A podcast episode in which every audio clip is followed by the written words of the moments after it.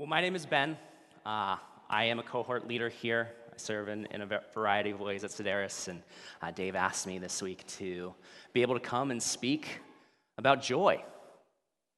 We're in the third week of Advent, and joy is the theme of the third week of Advent. And it's something that reigns over this, this season there. We sing songs about it, we sing joy to the world.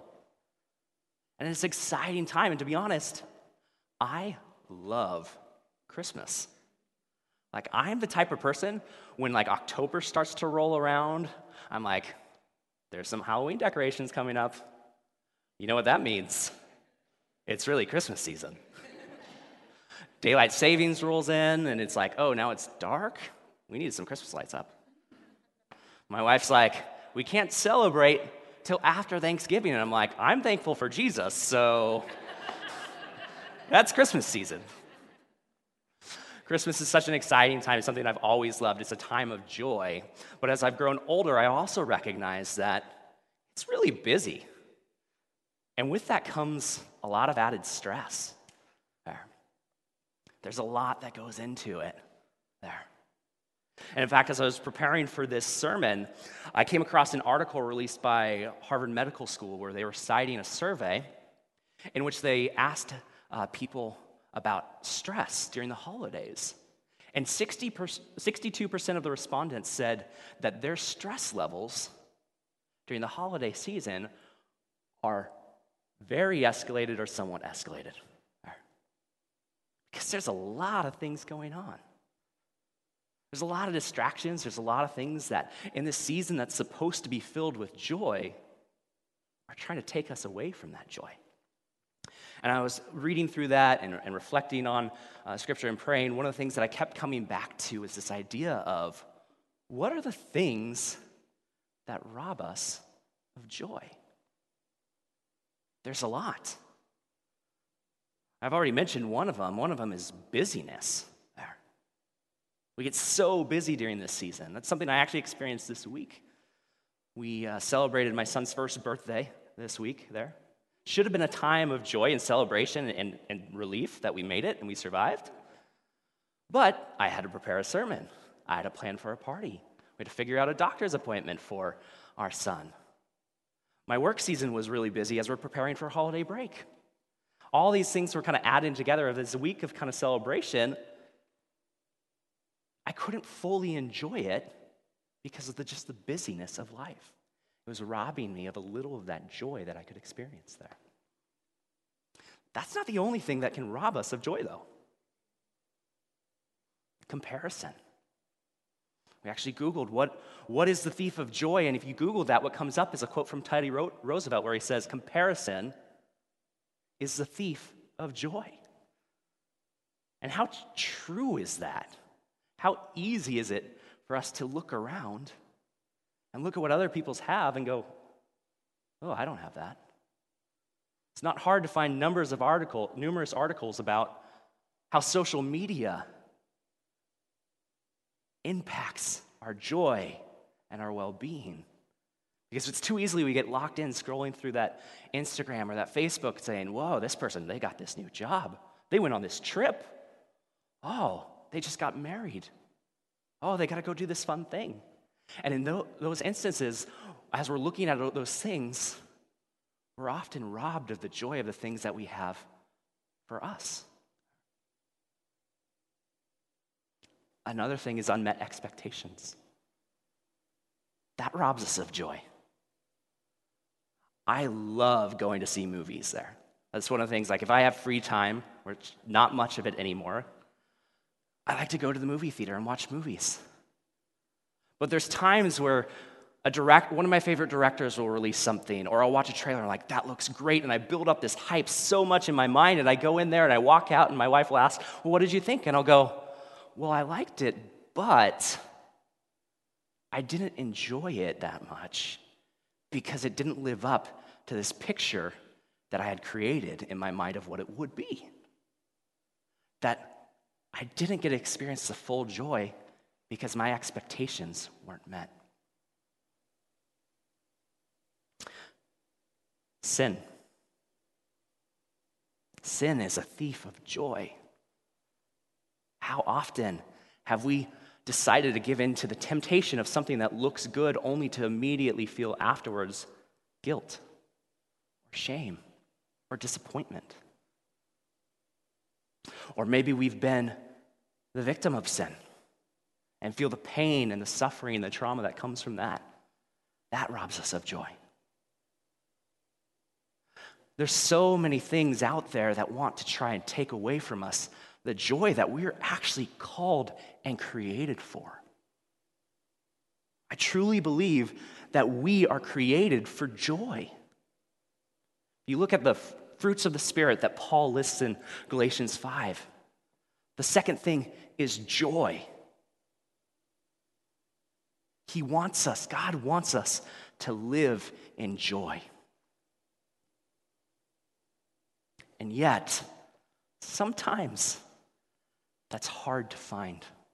Sometimes it's hard to pursue for all of these different reasons there. And today, as we're thinking about Advent and we're thinking about the coming of Christ, what I want to start to see, to, to focus on, is how do we actually pursue joy? What does that actually look at, look like? What does God have for us when we pursue joy? And what we're going to find is it actually is unexpected. And it's actually unexpected in its simplicity.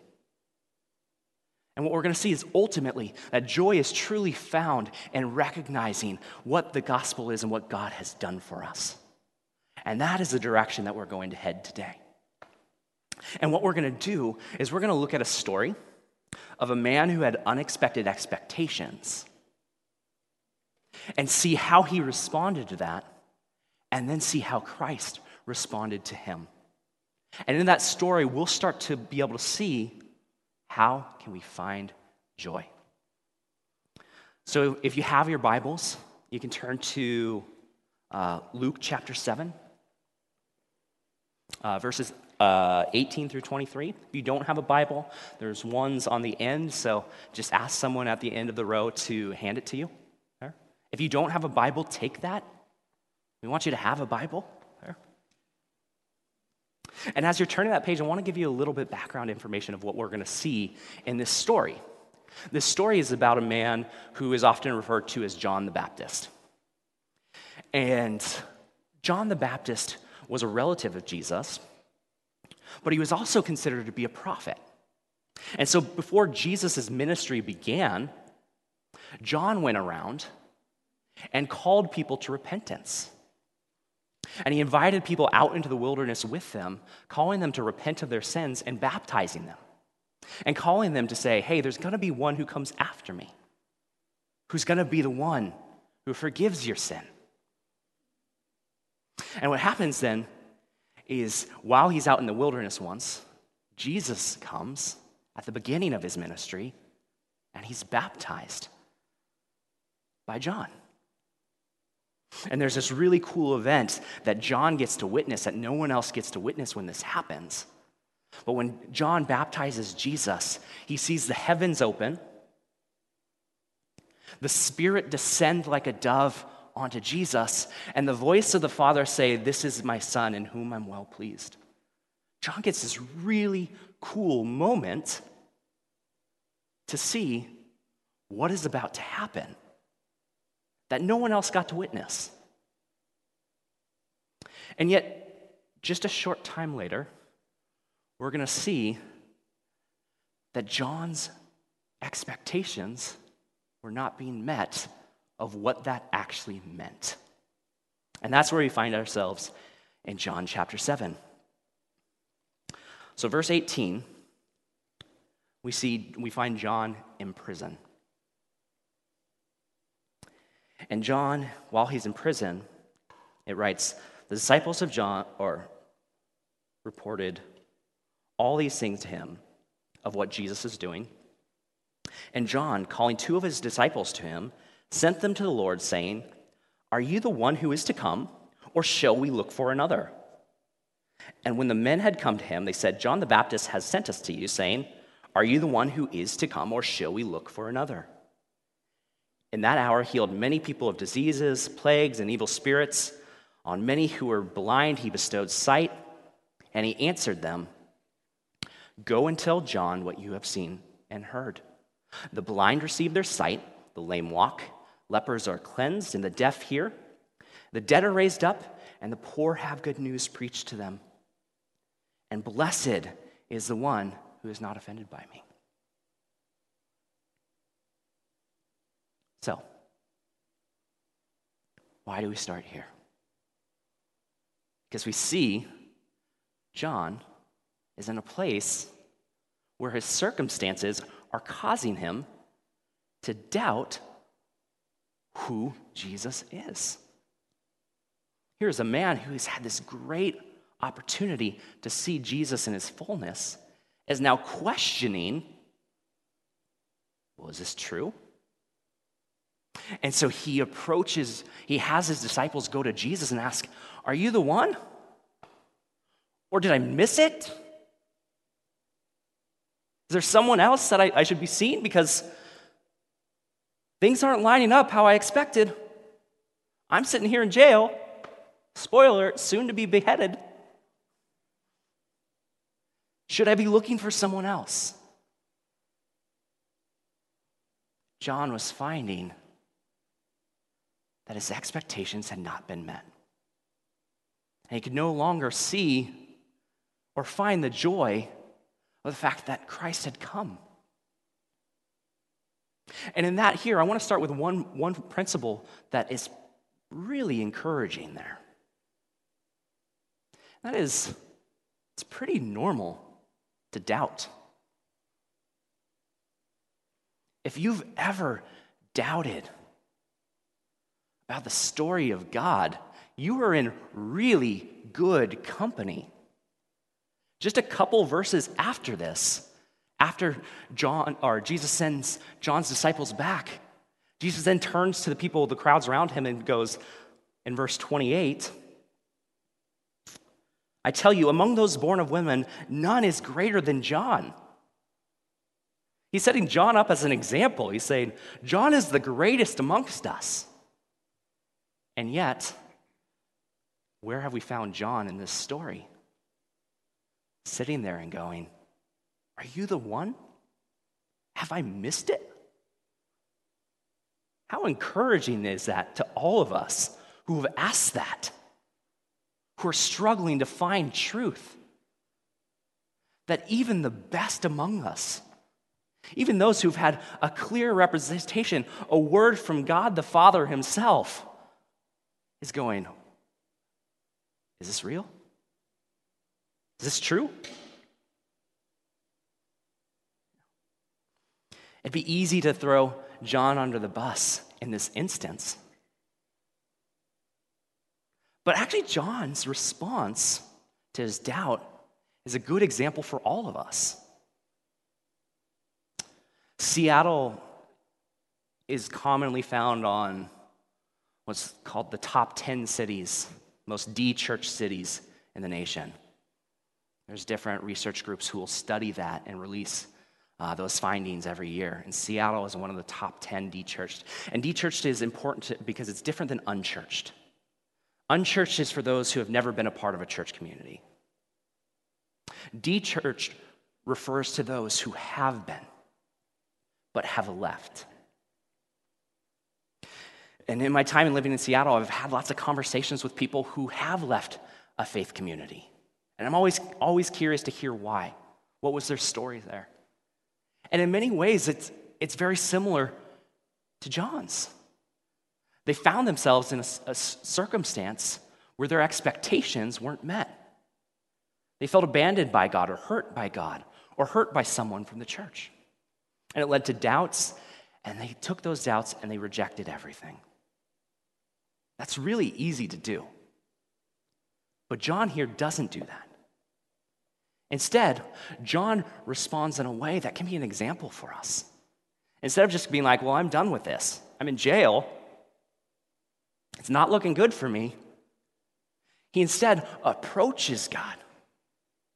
He goes to Jesus and says, Hey, can you provide me answers? And so when you're experiencing doubts, that's what we should do. It's one of the big things about Sedaris here, one of the missions here, is that we ask people to consider Jesus.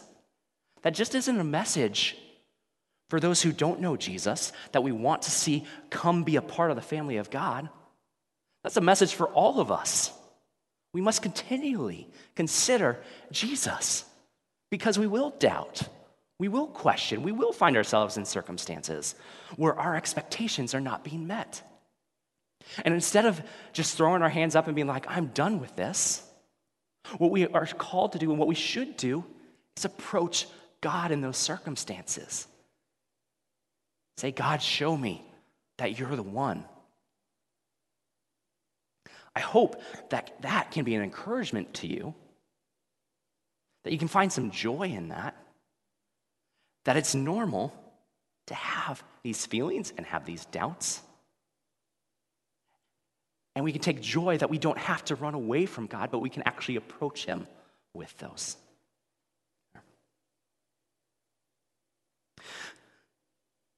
So Jesus then responds. He doesn't just cast John away, he actually responds to them. And his, his response is actually very interesting. It's not a very direct response of just saying, Yes, I'm the one. But what does he say? He says, Go and tell John what you have seen and heard. The blind receive their sight, the lame walk, lepers are cleansed, and the deaf hear, and the dead are raised up, the poor have good news preached to them, and blessed is the one who is not offended by me. What Jesus is doing here is two things. He's inviting John to do two things in this instance. He's first asking John to look up and look around you and see what God is doing around you. Look beyond your own circumstances. The second thing he's also asking John is to look up and see what God has been doing throughout history. Don't look at just here and now, but look at what God has been doing for centuries. And we're going to take a moment to look at both of those briefly. First up, he's calling John to look at the things that are happening around him. Look, the gospel is being preached. The blind are receiving sight, the lame are walking, the deaf hear, the dead are being raised. John's circumstances were dire. But Jesus is asking him, look up, see what God is doing. Hear the stories of others. See the deliverance of what other people are finding. Take joy in those things. One of the things that we, we strongly encourage people to do here at Sedaris is be a part of communities or cohorts so that you have the opportunity to hear the stories of others and how God is providing for them or how God has delivered them or how even in the midst, midst of dark seasons that people are still able to cling to the hope found in God. We can find joy when we look around and see what God is doing in the lives of others, even when our seasons ourselves aren't the most joyful. We can also find joy by knowing it reminds us that our seasons that we find ourselves in, they're not everlasting. That yes, there's going to be dark times. Yes, there's going to be suffering. But when we see and hear the stories of others and what God is doing, we can be reminded that there will be a time where we can experience that too. We can find joy in that.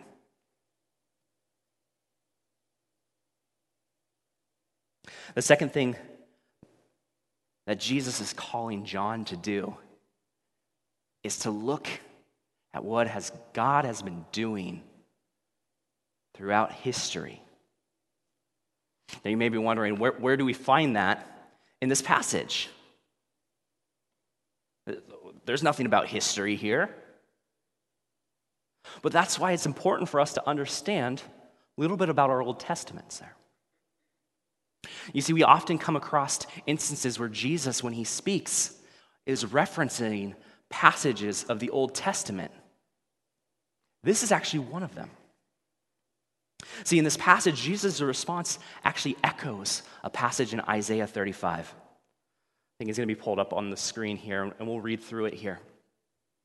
And what's happening in this passage is Isaiah is encouraging the Israelites that God is going to save them and deliver them. And what we read is Isaiah says, Strengthen the weak hands, make firm the feeble knees. Say to those who have an anxious heart, Be strong, fear not. Behold, your God will come with a vengeance. With the recompense of God, he will come and save you.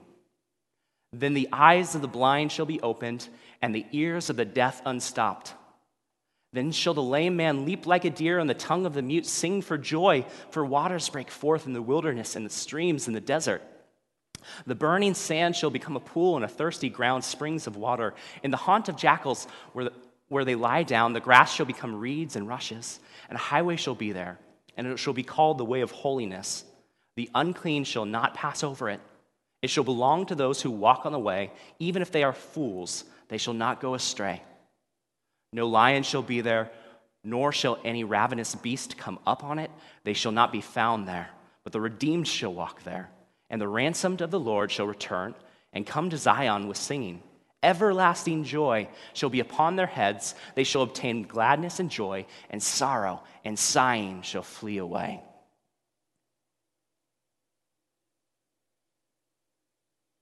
What Jesus is calling John to do is to remember this passage.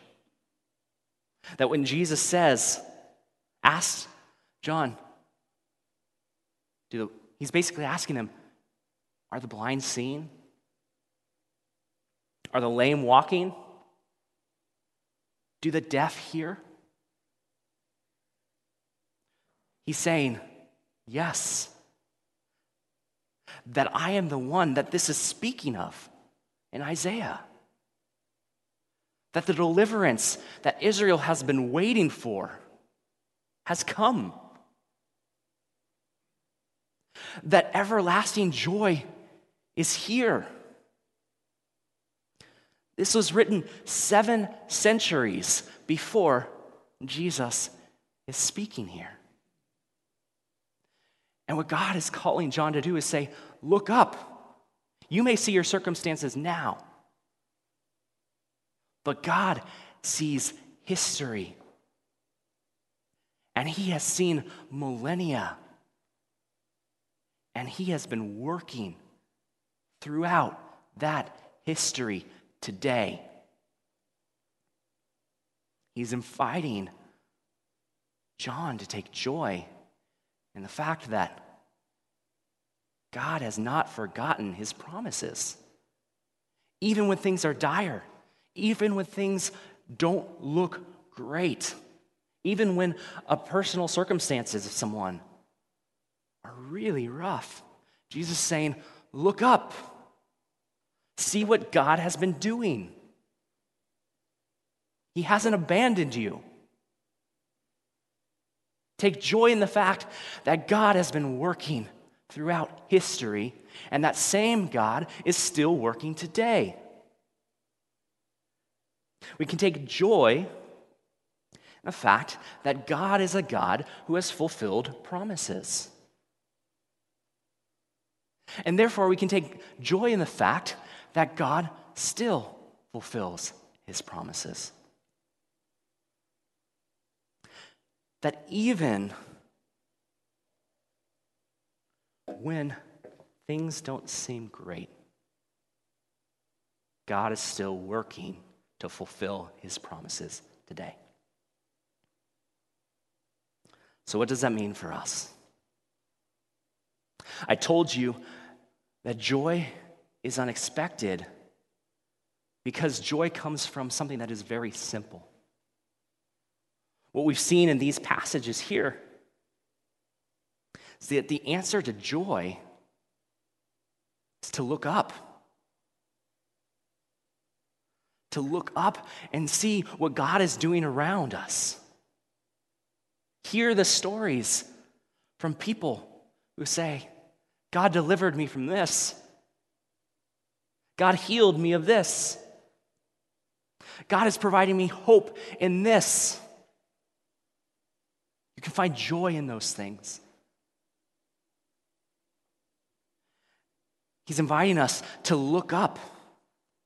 And when we look at Advent, when we look at the coming of Christ, we see that God has fulfilled the promises that He has been making for millennia. People often ask, well, do we need to read the Old Testament? The answer is yes. The Old Testament is filled with these promises that are building to the culmination that we see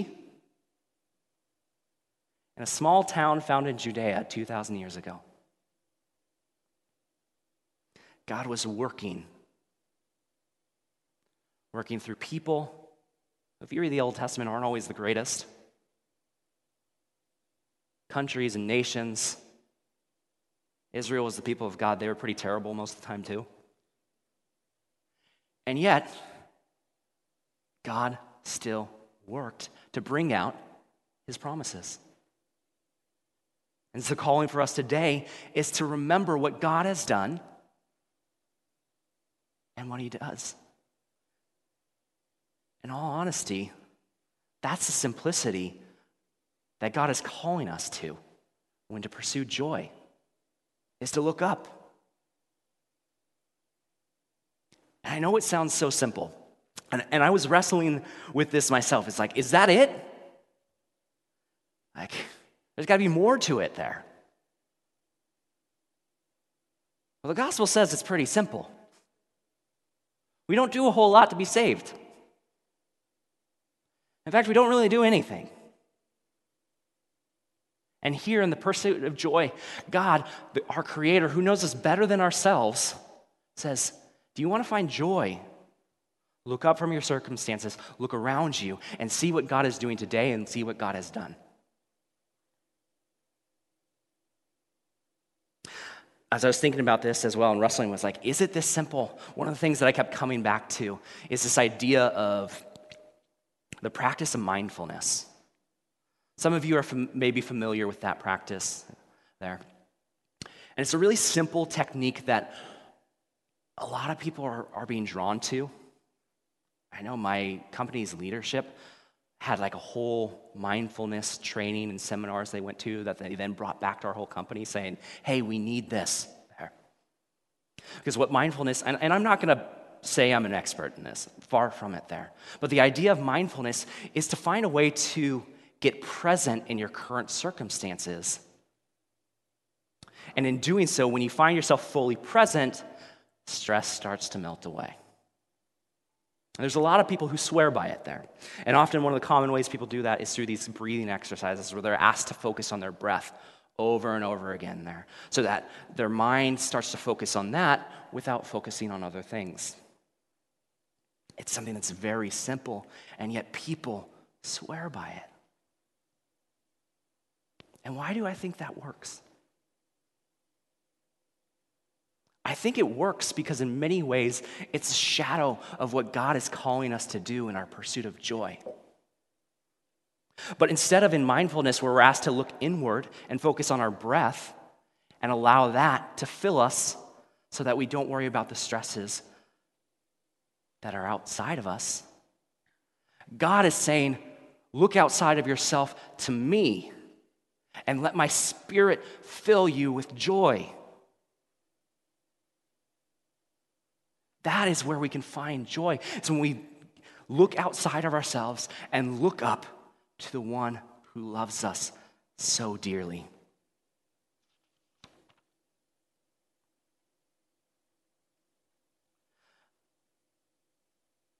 I started by, by saying, how does looking up, or what robs us of joy?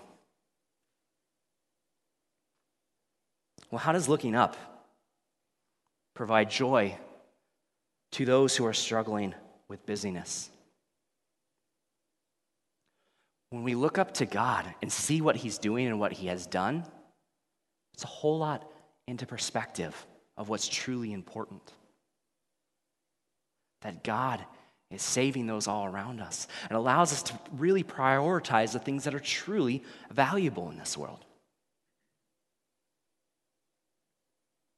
That we can start to rearrange and reprioritize the things to pursue the things that are truly valuable and therefore create time to actually enjoy the world that God has given us. How does looking up provide joy to those who are having their joy robbed by comparison?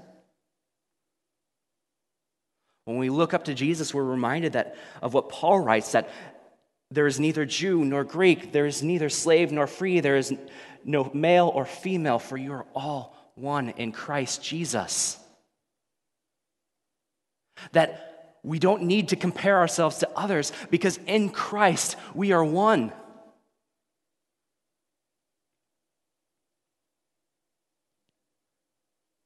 How does looking up provide joy to those who are having their joy robbed by unmet expectations?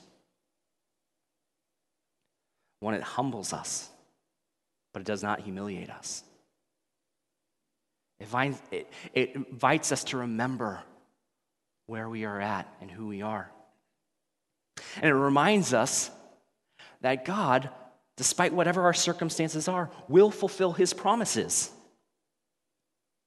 The promises that still are unmet. So that when we read in Revelation 21 4, that Jesus will wipe away every tear from their eyes, and death will be no more. Neither shall there be mourning, nor crying, nor pain anymore, for the former things have passed away that that is a promise that will be fulfilled. And we can take joy in that. That our current circumstances don't define who we are and won't define our legacy, but instead, we have a God who will define it by wiping away the tears of our eyes. And how does looking up provide joy to those who are having their joy robbed by sin. It reminds us that from the very first sin, God has set a plan in motion to deliver us. His first response was to let us know I've got this. God has not left humanity to fend for itself.